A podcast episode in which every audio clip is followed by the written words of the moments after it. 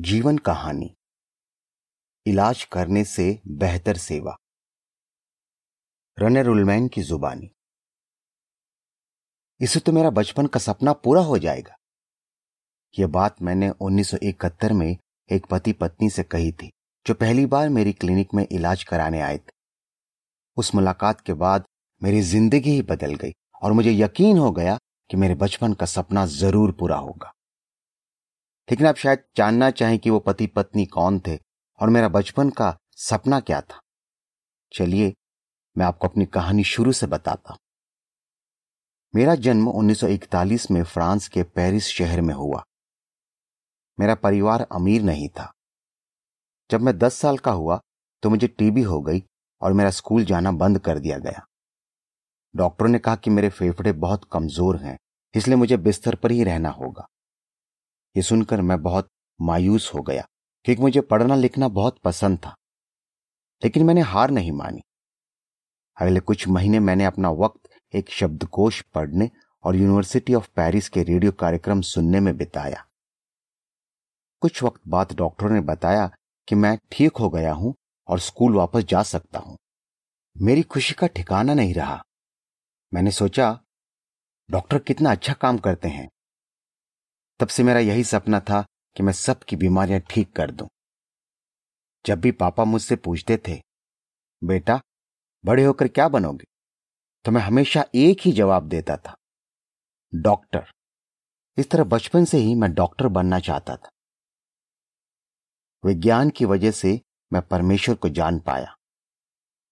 मेरा परिवार कैथोलिक था, पर मैं परमेश्वर के बारे में कुछ नहीं जानता था और मेरे कई सवाल थे इनके जवाब मुझे नहीं मिले।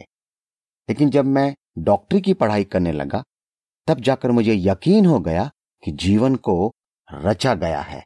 आज भी मुझे वो दिन याद है, जब मैंने पहली बार ट्यूलिप फूल की कोशिकाओं को माइक्रोस्कोप से देखा था। यह जानकर हैरान रह गया कि हर कोशिका किस तरह खुद को ठंड और गर्मी से बचाती है। मैंने ये भी देखा कि कोशिका में एक पदार्थ होता है जो नमक के संपर्क में आने पर सिकुड़ जाता है और शुद्ध पानी में फैल जाता है। इस तरह की काबिलियतों की वजह से कई छोटे छोटे जीव बदलते वातावरण में खुद को ढाल पाते हैं। जब मैंने गौर किया कि हर एक कोशिका की बनावट कितनी जटिल है तो मैं समझ गया कि जीवन अपने आप नहीं आया, इसे रचा गया है। पढ़ाई के दूसरे साल मैंने ऐसी और भी बातें जानी जिनसे मुझे यकीन हो गया कि परमेश्वर है। इंसान के शरीर के बारे में पढ़ते वक्त मैंने जाना कि हमारे हाथ में कोहनी से कलाई के हिस्से में मांसपेशियों, लिगामेंट और टेंडन की बनावट गजब की है। इसी बनावट की वजह से हम अपनी उंगलियाँ हिला पाते हैं। हमारे हाथ के टेंडन को ही लीजिए। जो टेंडन हाथ की मांसपेशियों को उंगलियों की दूसरी हड्डी से जोड़ते हैं वो दो हिस्सों में बट जाते हैं। इस वजह से उंगलियों के सिरे तक जाने वाले टेंडन उनके बीच से गुजर पाते हैं और अपनी जगह पर बने रहते हैं। साथ ही कुछ टिश्यू टेंडन को उंगलियों के हड्डियों से जोड़े रखते हैं। अगर उंगलियों की ऐसी बनावट न होती तो टेंडन बहुत खींचे हुए होते और उंगलियाँ ठीक से काम नहीं कर पाती। ये सब देखकर मेरा यकीन और भी बढ़ गया। कि हमारे शरीर का बनाने वाला बहुत बुद्धिमान है। परमेश्वर के लिए मेरी कदर और भी बढ़ गई जब मैंने सीखा कि एक बच्चा जन्म लेने पर किस तरह सांस लेता है। जब अपनी माँ के गर्भ में होता है तो उसे गर्भनाल के ज़रिए ऑक्सीजन मिलती है। उस वक्त उसके फेफड़े काम नहीं करते और उनके अंदर गुब्बारे जैसी छोटी छोटी थैलियाँ, यानी अल्वियोली फूले नहीं बल्कि सिकुड़े होते हैं। लेकिन जन्म से कुछ हफ़्ते पहले उनमें एक द्रव्य सरफेक्टेंट फैलने लगता है। फिर जब बच्चा जन्म लेता है तो एक के बाद एक कई चीज़ें होती हैं। उसके दिल में छेद बंद हो जाता है, जिससे फेफड़ों में खून जाने लगता है। उस वक्त अल्वियोली में सरफेक्टेंट होने से वो सिकुड़े नहीं होते, बल्कि इनमें हवा भरने लगती। इस तरह बच्चे के फेफड़े काम करने लगते हैं और वो खुद ब खुद सांस लेने लगता है। मैं उस परमेश्वर के बारे में और जानना चाहता था, जिसने ये सब कुछ बनाया। इसलिए मैं मन लगाकर बाइबल पढ़ने लगा। मुझे पढ़कर बहुत ताज्जुब हुआ कि करीब तीन हज़ार साल पहले परमेश्वर ने इसराइलियों को साफ़ सफ़ाई के बारे में नियम दिए थे।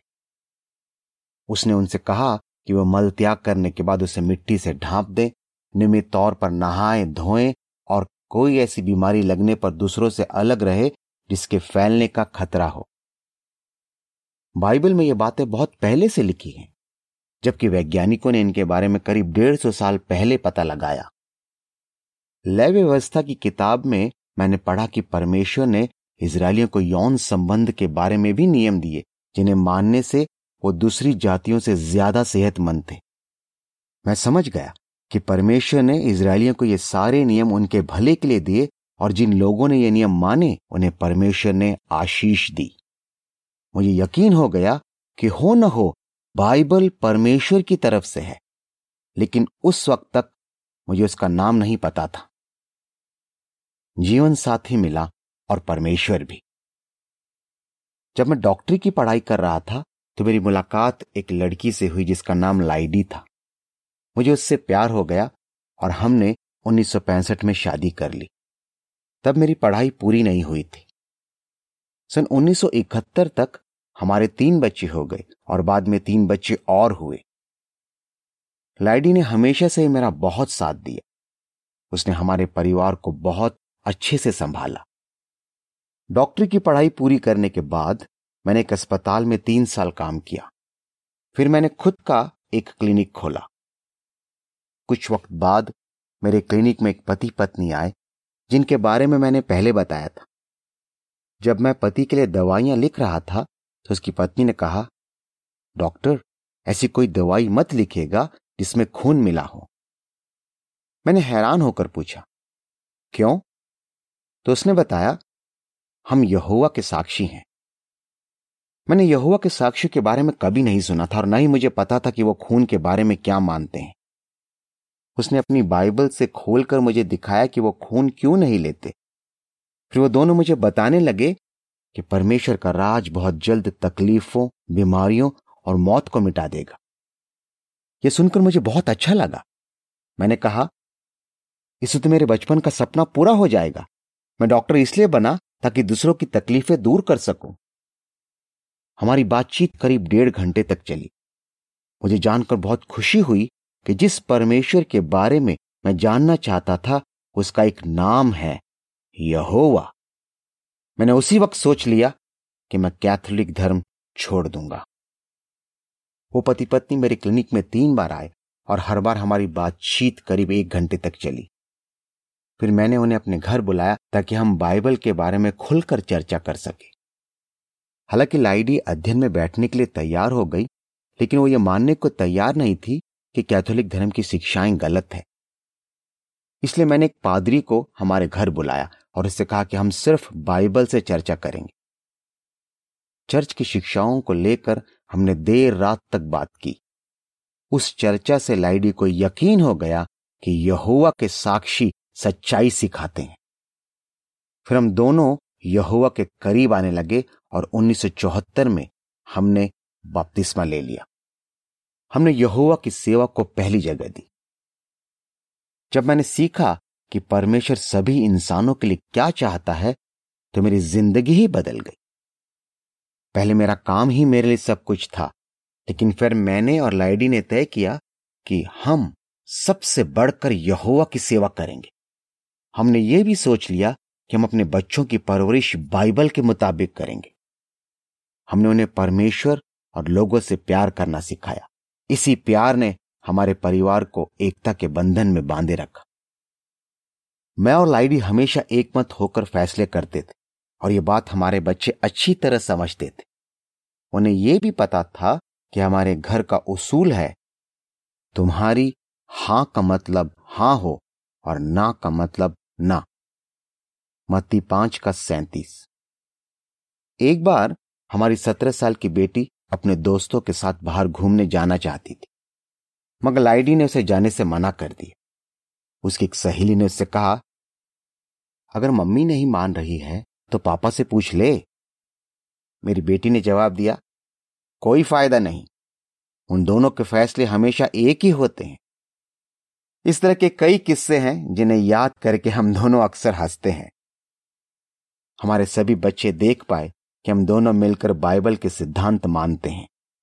हम यहुआ के बहुत शुक्रगुजार हैं कि आज हमारा एक बड़ा परिवार है और लगभग सभी लोग उसकी सेवा कर रहे हैं। हालाँकि सच्चाई सीखने के बाद मैंने यहुआ की सेवा पर ध्यान लगाया, लेकिन मैं ये भी चाहता था कि अपने पेशे से उसके लोगों की मदद करूँ। इसलिए मैं पेरिस के बैथल में हफ़्ते के कुछ दिन जाकर सेवा करने लगा। बाद में लुविये में नया बैथल बना और मैं वहाँ भी जाता रहा। इस तरह सेवा करते हुए मुझे करीब पचास साल हो गए हैं।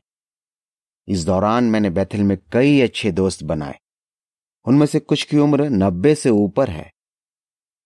एक दिन मैं बैथल के एक नए सदस्य से मिला और मुझे जानकर बहुत हैरानी हुई कि करीब 20 साल पहले उसके जन्म के वक्त मैंने ही उसकी मम्मी की डिलीवरी कराई थी। यहुआ अपने लोगों का बहुत ख्याल रखता है। कई सालों के दौरान मैंने देखा कि यहुआ अपने संगठन के ज़रिए किस तरह अपने लोगों को राह दिखाता है और उनकी हिफाजत करता है। इससे यहुआ के लिए मेरा प्यार और भी बढ़ गया। उदाहरण के लिए 1980 के आसपास शासी निकाय ने अमेरिका में एक नए कार्यक्रम की शुरुआत की ताकि डॉक्टरों और चिकित्सा क्षेत्र के लोगों को समझाया जा सके कि यहोवा के साक्षी खून क्यों नहीं लेते? फिर 1988 में शासी निकाय ने बैथल में एक नए विभाग की शुरुआत की, जिसका नाम था अस्पताल जानकारी सेवाएँ।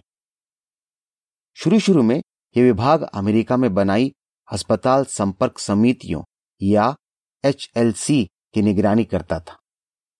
ये समितियाँ इसलिए बनाई गई ताकि ऐसे डॉक्टर ढूंढे जा सके जो बगैर खून इलाज करने के लिए राज़ी हों। आगे चलकर दूसरे देशों में, यहाँ तक कि फ्रांस में भी ये समितियाँ बनाई गई। मुझे देखकर बहुत अच्छा लगा कि यहोवा का संगठन मुसीबत की घड़ी में बीमार भाई बहनों की किस तरह देखभाल करता है। मेरा सपना सच हो रहा है। पहले लोगों का इलाज करना ही मेरे लिए सब कुछ था। लेकिन बाद में मेरी सोच बदल गई। मैंने जाना कि इससे ज़्यादा ज़रूरी है लोगों को जीवन देने वाले परमेश्वर यहुआ के बारे में बताना। मेरे रिटायर होने के बाद मैं और लाइडी पाइनियर बन गए और हम हर महीने कई घंटे राज की खुशखबरी सुनाने में बिताने लगे। आज भी हमसे जितना हो सकता है, हम जान बचाने वाले इस काम में हिस्सा लेते हैं। मैं आज भी बीमार लोगों का इलाज करता हूँ। पर मैं जानता हूँ कि अच्छे से अच्छा डॉक्टर भी सारी बीमारियाँ दूर नहीं कर सकता और न ही मौत को मिटा सकता है। इसलिए मुझे उस वक्त का इंतज़ार है जब दर्द, बीमारियाँ और मौत नहीं रहेगी। नई दुनिया में मैं यहुआ की बेमिसाल सृष्टि के बारे में हमेशा हमेशा तक सीखता रहूँगा। मैं ये भी सीखूँगा कि परमेश्वर ने हमारे शरीर को कितने लाजवाब तरीके से बनाया है। मुझे पक्का यकीन है कि बहुत जल्द मेरा बचपन का सपना पूरा हो जाएगा। लेख समाप्त।